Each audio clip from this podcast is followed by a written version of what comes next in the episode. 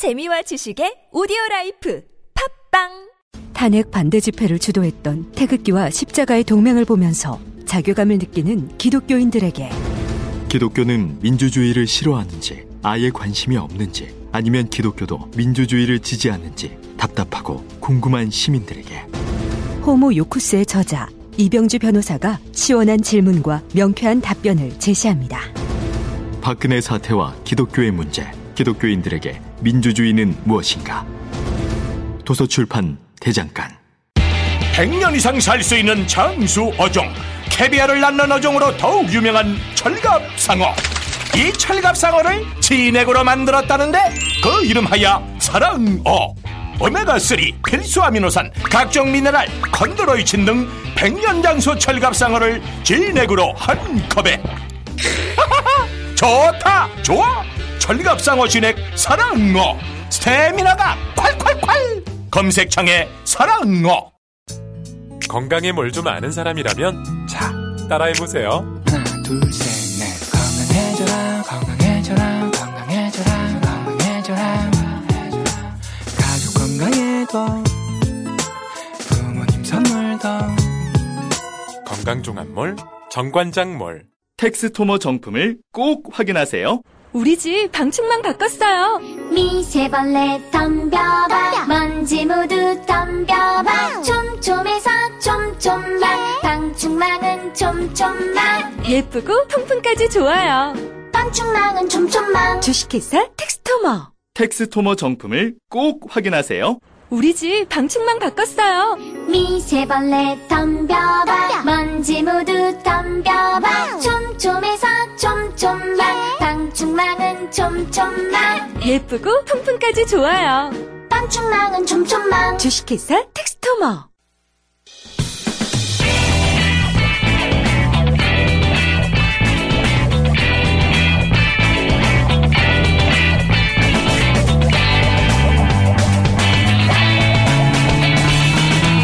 김어준의 뉴스 공장.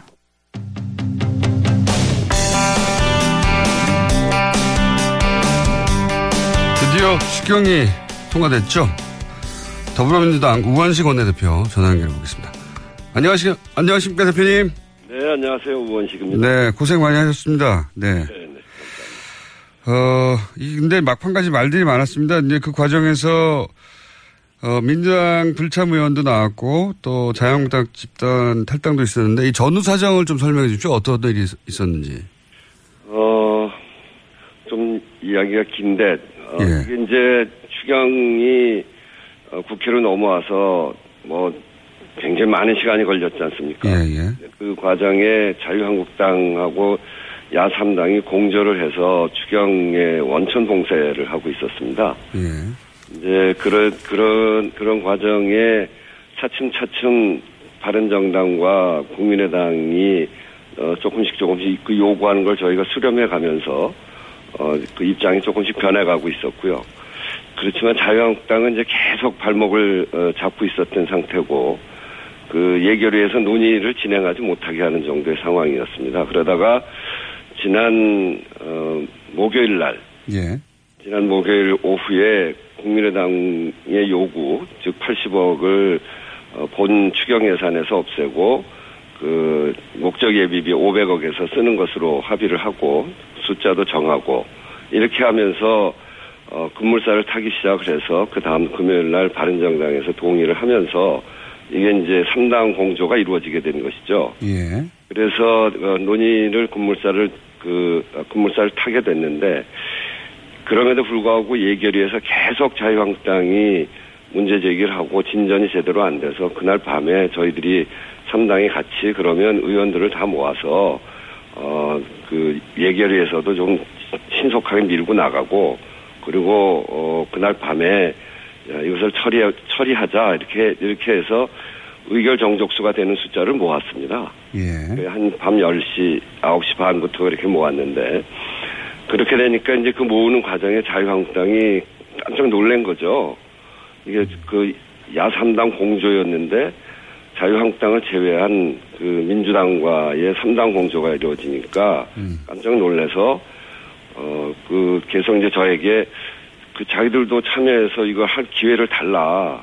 어, 어떻게 그 본회의에 우리는 못 들어오게 이렇게 밤에 이렇게 할 수가 있냐. 음. 어, 그런, 그런 이제 과정이 있었습니다. 이제 그러니까 본회의에 자유한국당을 제외하고 처리될 것 같으니까 본회의에 참석해 하게 해달라고 금요일 밤에 요구가 있었던 겁니까? 네, 네. 그래서 그것을 국회의장한테 제안을 해서 밤 11시에 국회의장 주재의 사당 회의가 있었습니다. 사당 대표회의가. 예. 거기서 그 어, 정우택 대표가 그런 얘기를 또 했고요.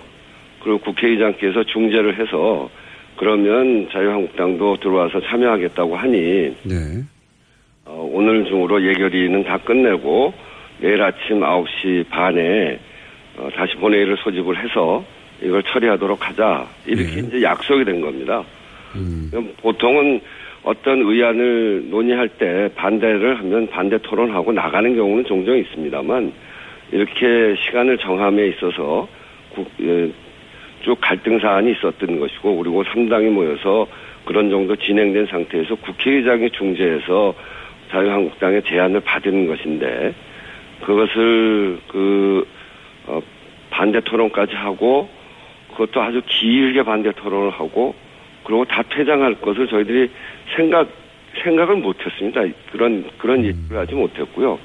공당으로서 그런 정도 약속을 했으면 그리고 그런 약속은 지켜질 것이다 이렇게 판단을 했었는데 그냥 나가무로 해가지고 어 문제가 생긴 것이죠. 그 과정에 밤에 정족수를 채워서 모였던 의원들 중에 자유한국당이 이제 들어온다고 하니까 네. 뭐 정족수에는 문제가 없겠다 이렇게 생각하고 다른 일을 본 분들도 있고요. 그 자리에 합의를 같이 했던 김동철 국민의당 원내대표도 회의를 시작하니까 시작할 때까지만 있고 그리고 이제 본인 일정 보러 가, 갈 정도였으니까요.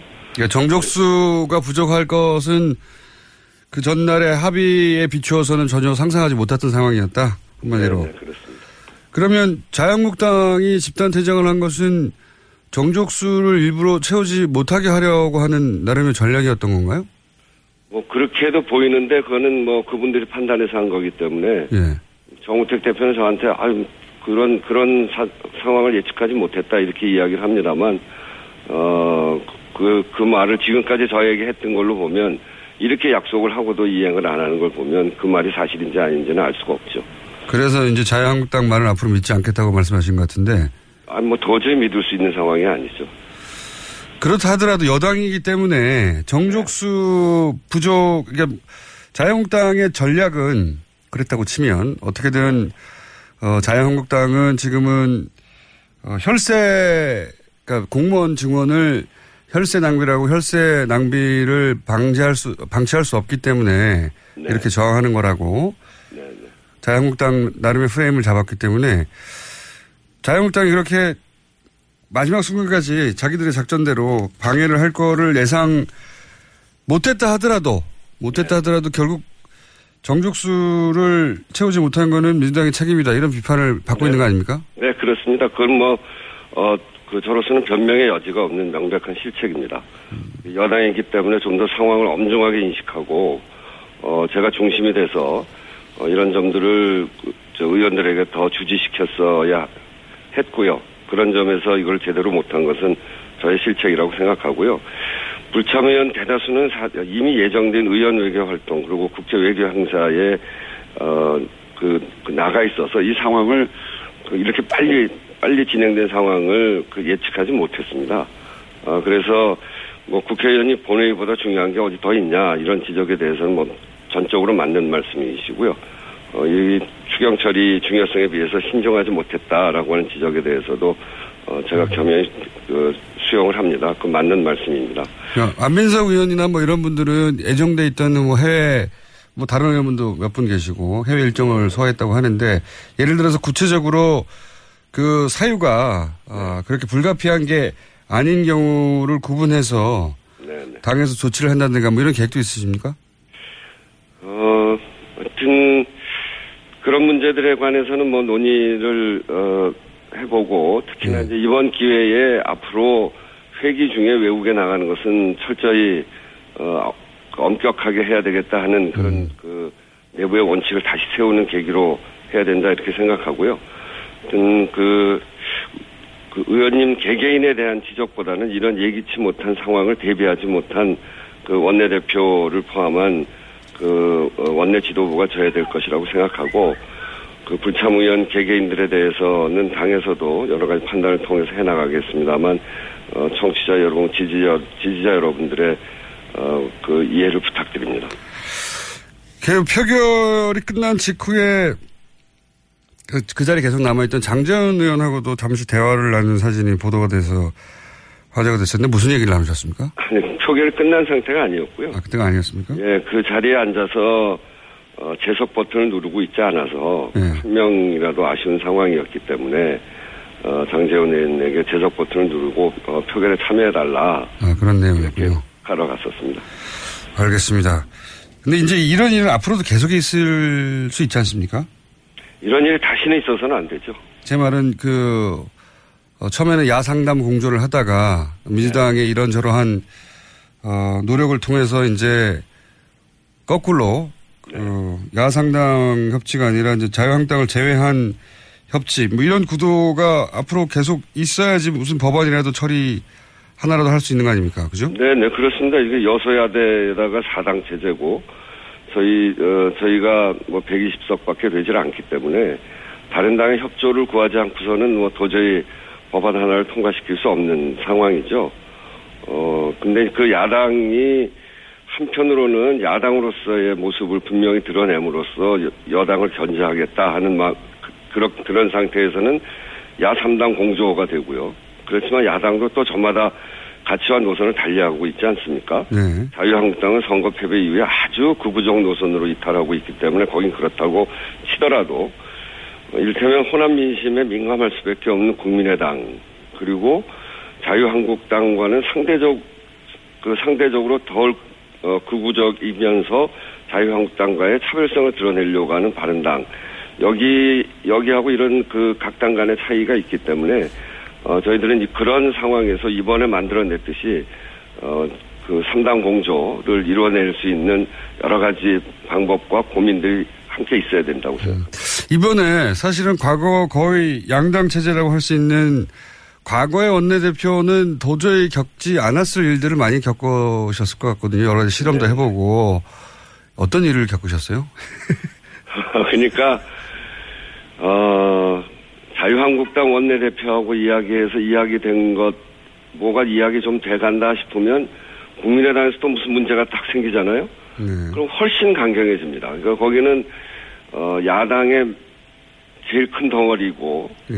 제일 제일 큰 정당이고 그러니까 거기는 늘 반대로 가 있고 싶은데 국민의당이 이쪽으로 조금 오면 좀 약해지고 국민의당이 야 쪽으로 저 야당 쪽으로 가면 세지고 그래서 그런 데다가 국민의당도 그렇고 바른정당도 그렇고 어 그 상황에 따라서 이야기가 계속 변하고 바뀌고 이렇게 되니까 그것을 하나로 모아내는 게 굉장히 어려운 면은 있습니다. 뭐, 과거에는 방정식이 단순했는데 요즘은 굉장히 어려, 어, 복잡해졌죠. 고차 방정식이긴 네, 한데. 오차 방송. 예. 그래서 다른 이전의 원내정, 어, 원내대표들은 안 겪었을 상황도 겪으실 것 같아요. 매일. 어, 매일 겪습니다. 매일. 그래서 매일 원내대표들의 생각을 확인하고 그 당의 사정을 확인하고 지금 이 어느 쪽으로 흘러 흘러가려고 하는지를 예측하고 하는 것이 단 한순간도 긴장을 놓을 수 없는 그런 그런 상황이었습니다. 고생이 많으십니다. 제가 스튜디오에 나오셨으면 구체적으로 어떤 일들이 있었는지 꼬치꼬치 캐묻고 아, 예, 예. 눈을 보면서 예, 다 토로하게 만들 수 있을 것 같은데 지금 전화라서 그 부분은 넘어가고요. 근데 추경안 처리 과정에서 지금 아쉬운 부분은 없으십니까? 예를 들어서 뭐, 어, 공무원 혈세를 낭비하는 공무원 중원을 막았다고 하는데 실제 내용상으로는 그렇지 않다. 어, 국민들에게 알려주실 부분은 없습니까? 어, 뭐 집배원 문제라든지. 그 집배원 집배원의 경우는 그 추경에서 집배원 부분은 신규 채용이 아닌 현재 무기계약직에서 어 정규직으로 100명을 전환하는 거거든요. 예. 이게 이제 추경 안에 그 예산으로 특정되어 있지는 않습니다. 어, 그, 그래서 그, 그런 의지를 밝혔기 때문에, 어, 이 부분에 대해서는 저희가 그, 이 추경 논의하는 과정에 여당에서 추경안 부대 조건에 정부는 우선 집배원과 소방 공무원의 근로 실태를 조사하고 증원과 처우 개선을 위해서 노력한다라고 명시를 해서 이를 근거로 정부가 언제든지 어, 무기계약직 100명을 어, 정기적으로 전환할 수 있도록 그렇게는 만들어 놨고요. 전반적으로 그 80억 본 예산에 있었던 어, 중앙공무원 4,500명을 채용할 수 있는 80억을 그대로 어, 그 상징적으로라도 거기에 그 추경 안에 그냥 반영시켜 시키려고 했, 했었는데 그게 도저히 불가능해서 3당이 모두 반대하고 전혀 논의가 진척되지 못해서 그것을 전액 삭감되었지만 2017년 예산안 예비비 네. 이것도 야당이 통제를 받도록 계속 요구했던 겁니다. 사전 승인을 받으라고. 예. 근데 그거는 그렇게 하지 않, 않게 함으로 해서 정부의 일자리 어, 증원 원칙은 지켰고요.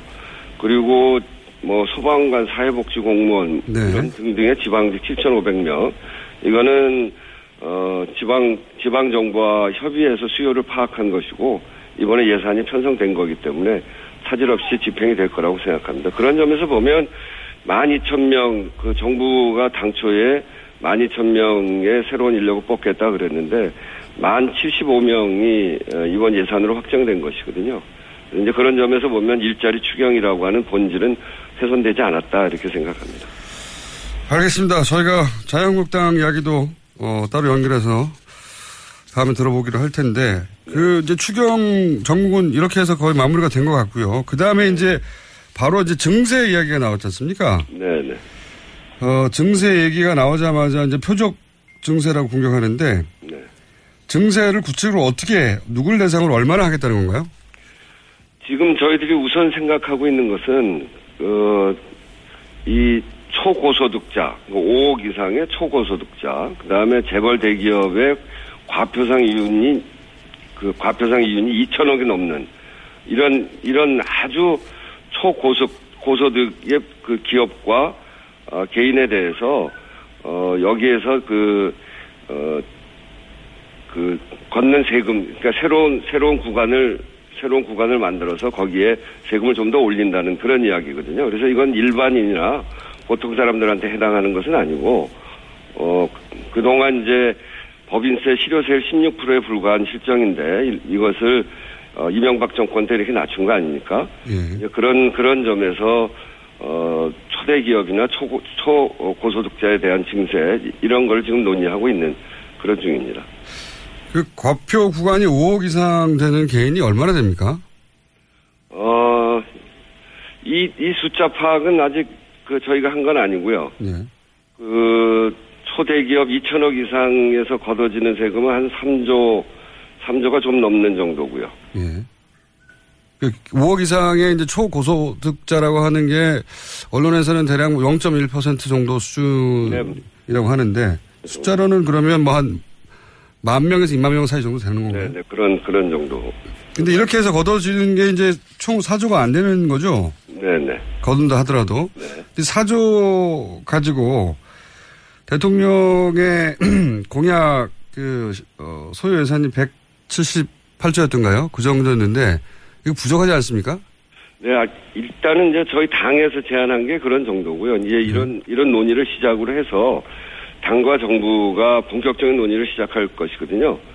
어 그래서 이 증세로 인한 경제적 효과, 사회적 영향을 면밀히 지금 살펴보고 어 그러고 준비를 해 나가고 있습니다. 김동연 부, 경제부총리는 그 법인세 인상은 없을 것이라고 했었었는데 이렇게 되면 경제부총리가 불과 한 달 전에 했던 얘기가 뒤집어지는 거 아닌가요?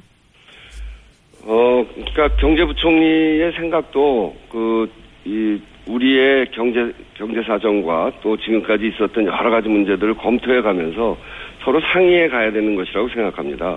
이 법인세 인상은 정확하게 말하면 이명박 정부 시절에 25%였던 것을 22%로 낮춘 거잖아요. 네. 이명박 정부 시절에 대규모 감세로 인해서 경제 활성화 목적이 달성되지 않은 것은 야당도 부정할 수 없는 일입니다.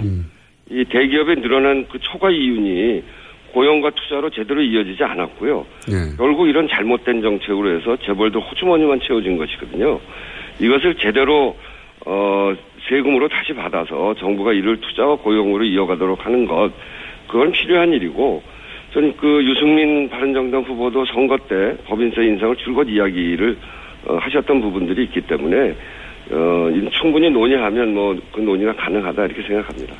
근데 이제 한국당 홍준표 후보나 어, 국민의당 바른정당 모두 소방관을 늘리겠다고 공약은 했는데 네. 공약은 했지만 추경은 반대했지 않습니까? 네, 그러 여러 가지 이유로. 그러니까 지금 이 어, 증세 부분도 분명히 바른정당이나 국민의당은 증세 얘기하긴 했는데 공약이었긴 한- 한데 실제 추경보다도 훨씬 더 어렵지 않을까요? 증세 문제는? 바른정당 국민의당이 그 세금으로 공무원 뽑냐 이런 논리로 계속 공격할 때 저희가 바로 바른정당과 국민의당의 공약을 들이댔습니다. 대선 공약이었죠, 사실. 네. 예. 그렇게 당신들도 뽑기로 해놓고 당신들이 뽑는 건 괜찮고 문재인 대통령이 뽑는 건 안 된다는 거냐 예. 그렇게 하면서 어, 국민의당과 바른정당의 그런 태도가 좀 바뀌기 시작했어요. 어, 저는 뭐 앞으로 이 법인세 인상 문제에 대해서도 어, 대통령 선거 때 공약을 해놓은 바가 있기 때문에 그래서 저희가 여야정 협의체를 빨리 구성을 해서 거기에서 공통 공약을 다루자 이렇게 이야기하는 거거든요. 그래서 저는 충분히 뭐 해볼 수 있는 일이다 이렇게 생각합니다. 이번에 추경을 돌파하면서 새 지도부와 뭐랄까요, 어, 어, 이 3당 협력의 어떤 모델, 그 표준 모델 혹은 모범 모델을 찾으셨나요? 네, 네. 앞으로도 이렇게 하면 될 것 같다고 하는? 뭐 이제 그게 항상 사안에 따라서 다르기도 하고 또 그때 그때 조건에 조건이 달라지면 항상 달라집니다만 이번에도 그래도 그 저희들하고 갈등도 크고 또 많이 부닥치기도 합니다만 어, 국민의당이 호남을 기반으로 하고 있기 때문에 그 호남 분 호남 분들이 또 이렇게 사회 변화를 보면 저희 그 민주당이 취하는 태도하고 굉장히 이렇게 그 거의 비슷하거든요. 이제 그 지역 여론을 감안하는 곳이 또 국민의당이기 때문에 이번에 할 때도 국민의당과 먼저 합의를 했고요. 그 합의한 것을 토대로 해서 바른정당하고 어, 또, 또 다시 합의를 하고 이렇게 차근차근 합의를 해 나갔습니다. 그런, 그런 그 사례를 잘 살펴서 그때그때 주제에 따라서 어, 이런 사례를 토대로 하고 또, 어, 새롭게 생겨나는 일에 대해서는 창조적으로 고민하면서 방안을 찾아가야죠.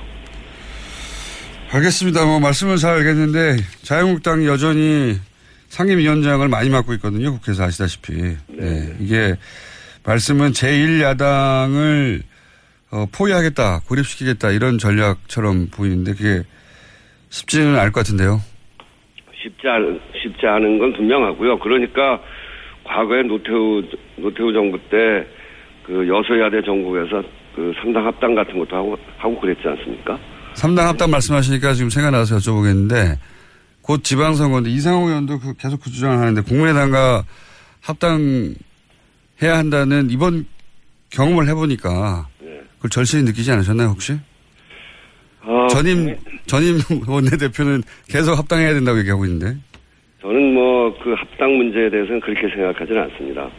이 국민의당하고 관계에 있어서 어 그동안 우리 우리 당이 지지도가 많이 떨어질 때가 내부 갈등이 굉장히 심할 때거든요. 네. 이제 그런 그런 점들도 있고 그래서 과연 국민의당하고 합당 이후에 내부 갈등을 감당할 수가 있겠을까 있- 있을까 하는 면도 있고 오히려 이제 더불어민주당의 숫자는 적습니다만 그 동질성이 굉장히 높은 그런 정당이 되어 있어서 어 정책을 국민들에게 어, 맞는 정책을 잘 또 만들어내기도 하고 추진해 가기도 하니까요. 우선은 이, 어, 지금 있는 더불어민주당을 좀 더 튼튼하고 강구하게 만들고 그리고 높은 국민 지지를 토대로 해서 어, 그것을 가지고 다른 정당하고 협상하는 방식으로 가야 된다는 게 제 생각입니다.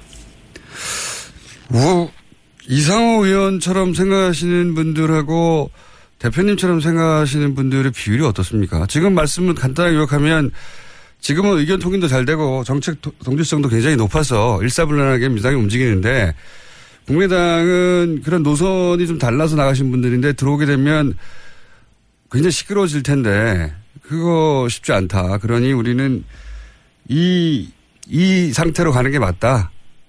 그리고 국민당을 설득하는 게 맞다. 이런 말씀이신데 국민의당에 대한 입장이 대표님과 같은 비율이 얼마나 될까요? 당내 상당히 많을 걸로 생각하는데요.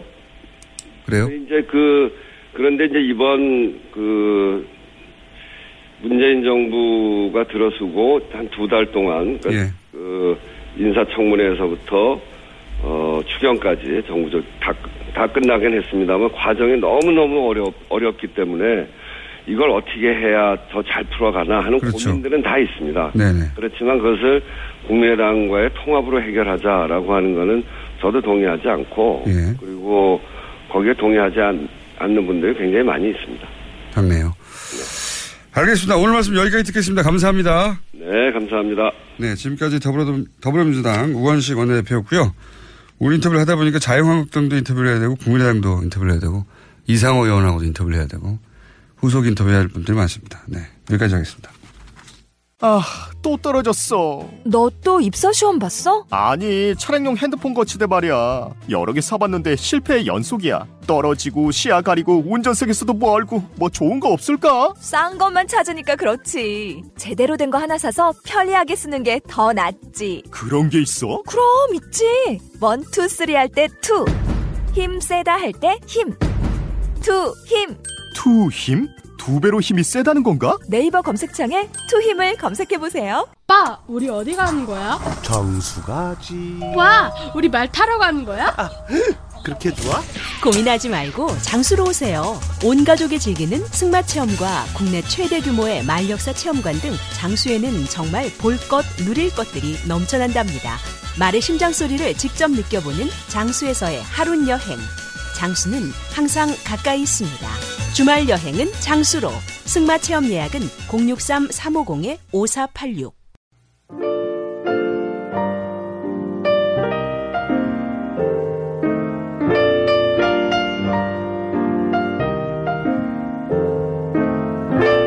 불친절한 AS. 오늘은 태양광에 관한 문자가 많습니다. TBS 옥상에다 설치해라. 예.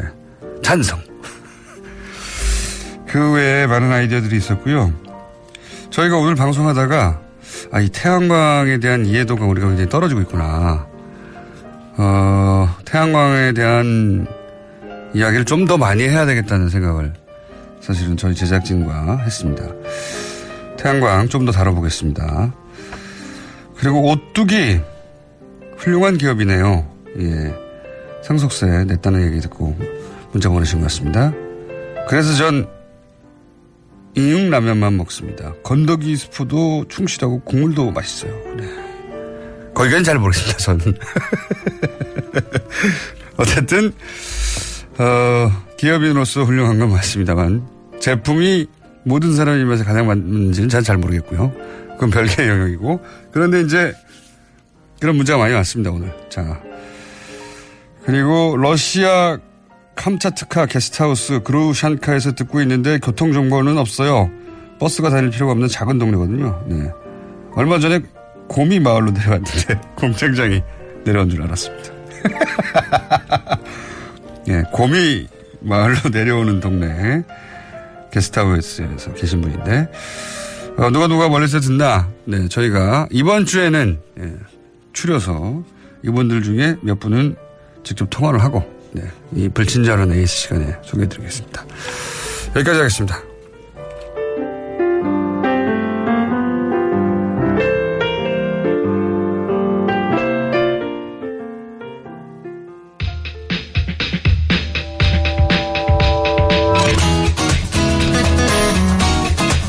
그러고 보니까 불친절한 에이스 시간에 제가 우상호 의원을 자꾸 발음을 세가지고 이상호 의원을 했다고 우상호 의원을 했다고 해. 그리고 우상호 전 원내대표를 의미하는 것입니다. 월요일은 제가 바람이 특히 셉니다. 목요일과 함께. 자, 임문결 소장님, 임상훈 소장님 나오셨습니다. 안녕하십니까. 네, 안녕하십니까. 네. 오늘은 시간을 좀 확보했어요, 저희가. 아유. 보통 뭐 5분 내외였는데. 네. 무려 15분 가까이 시간이. 뭐 오늘 충분히 얘기할 수 있겠네요. 자, 오늘 다른 얘기 하기 전에. 네. 그 얘기 좀 드려야 될 것 같아요. 원전 얘기 두, 2주 연속으로 했잖아요. 네네. 어, 해외에서 그, 어, 문재인 정부 첫 그 여러 가지 정책 중에 원전 탈원전 정책에 대해서 관심이 크다. 왜냐하면 네. 그거는 세계적으로 이슈니까. 예. 그렇죠. 예. 제가 이제 그 말씀을 이제 최근에 많이 드렸던 이유는 저 우리나라 국내에서보다 그 외국에서 굉장히 관심을 많이 예. 가지고 있고 어떻게 처리할 것인가. 예. 예. 이게 몇 안 되는 그 우리나라가 세계 이- 그 이슈를 선점하고 있는 그런 몇 안 되는 중에 하나거든요. 예. 그 그리고 앞으로의 그 다양한 분야 원자력뿐만 아니라 그러니까 원자력 분야에서도 우리가 이렇게 철수한다고 하니까 전 세계적으로도 축소될 것 같다는 그런 움- 저 움직임이 보이고 그 다음에 그렇게 되면은 천연가스를 우리나라가 많이 쓸 것 같다. 그러니까 갑자기 음. 천연가스 시장이 들썩들썩한 그런 게 예. 있고 그러니까 전, 전 세계적으로 좀 많이 우리가 뭘 여러 가지 의미로 주도를 하고 있는 그런 게 보여서 그러는 건데 원전 왜냐하면 이제 어, 일본에서의 예, 그 원전 사태로 인해서 전 세계적으로 원전에 대한 관심이 굉장히 높아졌거든요. 네. 이게 한 번 터지면 정말 크- 어디 거, 거대한 재앙이구나. 거기까지는 이제 공통의 인식을 가졌기 때문에 네. 원전 정책을 어떻게 가져갈 것인가는 전 세계적인 관심사예요. 맞습니다. 자기들도 다 우리가. 이제 전 세계적으로 지금 그 문재인 대통령의 한반도 이니셔티브 그 관심을 네. 많이 가지는데 또 하나가 더 늘은 거죠. 어 천연 자원 그러니까 뭐 자원이 아니고 그 천연 에너지 이니셔티브 그게 하나가 더 추가가 돼가지고 어 굉장히 그, 그 해외에서 많이 저 관심을 가지고 보고 있는 그런 자기들도 보고 따라하거나 혹은 아 저렇게 하면 망하는 맞습니다. 거구나. 예. 여- 여태까지 우리나라가 어떻게 보면 그 다른 나라 선진국들이 하는 걸 보고 그 다음에 그걸 봐가면서 어떤 정책을 하는 이런 게 있었잖아요. 예. 이번에는 이건 좀 반대가 되는 어, 오히려 원전 선진국들이 우리나라 지금 하는 걸 유심히 보고 있는 그런 어, 그러니까요. 그런 그럴 때 있어요. 어떤 어, 저항에 부딪히는가 혹은 네. 뭐 어떤 부, 어, 비용의 문제가 발생하는가 그렇죠. 뭐 정책적 어려움이 뭔가 이제 다른 사례를 보고 연구해서 자기들은 그런 실수를 안 하려고 하는 그래서 관심이 많은 거고요. 네. 잘 됐으면 잘된 대로 따라 하려고 하는 것이고. 그렇죠. 그러니까는 아까도 제가 저 오면서 여기 오면서 이제 방송을 교수님 방송하신 아, 출연하신 걸 첫 인터뷰요. 네, 들었는데 태양광, 예. 재생에너지. 태양광이 앞으로 가격이 많이 인하될 것이다라는 것에 대해서 굉장히 저도 처음 음, 들었고 굉장히 희망적인 그런 말씀이었던 것그 같고요. 저도 사실 처음 듣는 얘기였고 태양광에 대한 이해도가 네. 제가 태양광 얘기는 저 기억해 보면 초등학교 중학교 때부터 그렇죠. 벌써 근데 굉장히 80년 이상적인 그런 얘기였잖아요. 그러니까요. 80년대부터 나왔거든요. 그래서 어 금방 될 건가 싶었는데 지금 30년째 안 되고 있거든요. 30년 거의 40년째. 네. 그래서 아이 태양광 뭐 금방은 안 되는 거야 했는데 인식 수준이 굉장히 머물러 있었죠. 예. 2, 30년 전에. 그러니까 이거 문제는 어디다 이걸 설치를 할 수 있냐 그거잖아요. 우리나라 네. 땅이 좁고 어, 미국 같이 넓은 땅에서는 중국 같이 넓은 땅에서는 뭐 이렇게 많이 확보가 됐겠지만 우리나라는 이걸 어디다 깔아야 되는가 이게 이 아이디어가 앞으로는 생명이 될 것 같아요. 그러니까 저는 그 교수님 말씀 듣다 보니까 아 이거는 전문가들은 기술 영역에서 혹은 뭐 공무원들은 정책 영역에서 본인들이 전문성을 갖고 있긴 하겠지만 이 상상력은 일반으로부터 나와야 그렇죠. 생각이 들어요. 그렇죠. 예. 그런 것들은 사실 우리가 옛날에도 보면은 그 우주선이라든가 이런 거 기술이 아직 따라가기 전에 구- 우주선의 모양이라든가 아니면 달을 어떻게 간다든가 이런 상상력은 소- 저 소설가나 이런 인문학에서 나왔거든요 많이. 네. 그러니까 우리가 많은 국민들이 인문학적인 상상, 상상력을 발, 좀 발, 저, 발전을 시켜가지고 이런 아이디어를 많이 내줬으면 좋겠을 것 같아요. 아, 그러니까요. 저는 그 말씀을 듣다가 보니까 아, 이거는 일종의 트렌드가 필요하다. 네. 태양광이라는 게 멀리 있는 게 아니라 그렇죠. 가까이 있는 것이고 사실은 여의도의 정경련 건물 같은 경우에도 건물 자체가 그, 그 외관이 그 태양열을 수용하게 돼 있잖아요. 건물 그러니까. 우리 그 빌딩들 중에 고층 빌딩 중에 유리 건물이 많거든요. 그렇죠. 한국에 우리 많이 그 있잖아요. 태양광 패널을 그걸로 바꿀 수 있는지 모르겠는데 태양광 패널을 바꿀 수 있을지 모르겠는데 그런 거라든지 정경련 회관이 그렇게 돼 있잖아요. 각도, 각도 만 약간 틀면. 음, 공공기관 건물에 이 옥상에다가 공공 건물 경우에 뭐 몇 퍼센트 이상은 태양광으로 처리하라든가 네. 아니면 태양광 모자 있지 않습니까? 그리고 우리나라 같은 경우에는 모자에 옆에 USB 선이 있는 거예요. 그래가지고 모자 쓰고 다니다가 USB 선 해서 다 파라솔, 꽂아서 예. 파라솔 위에다 달면 되잖아요. 파라솔 위에 그, 그 바닷가에 파라솔 그 태양광으로 바꿔가지고 네. 거기서 바람 좀 나오게 하면 좋을 것 같기도 하고 그리고 생각을 해봤어요. 이제 호남 평야 얘기 나왔지 않습니까? 네. 오늘 교수님은 호남 평야 같은 넓은 땅에다가 농사를 짓지 말고 농, 네 농사를 짓지 마 그런 얘기도 하셨거든요. 근데 농사도 지어야 하는 거니까 근데 수익의 관점에서 보자면 오히려 농산물보다 쌀 태양, 농사보다? 태양, 야, 태양광 생산으로 인한 전기 생산에서 판매가 더, 어, 더 낫다. 이런 아이디어인데 저는 그것도 어쨌든 태양에서 얻어지니까 1차 산업은 1차 산업이겠 되, 되겠네요.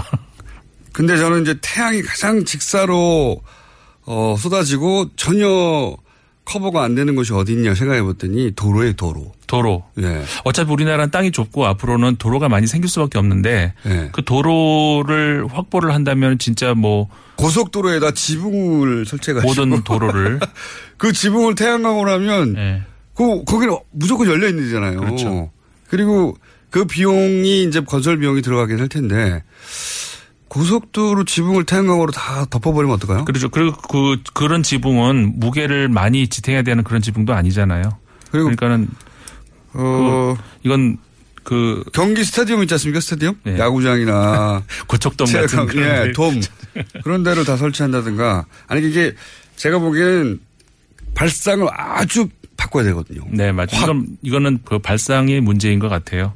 네, 이미 원 원자력이라든가 이미 뭐 화력이라든가 여기는 그 발 그 그 건설을 먹고 사는 사람들도 있고요. 그로 인해서 이론을 제공하는 사람도 있고요. 거기를 연구하는 어, 연구자들도 있고요. 이미 하나의 어, 세력이 있어요.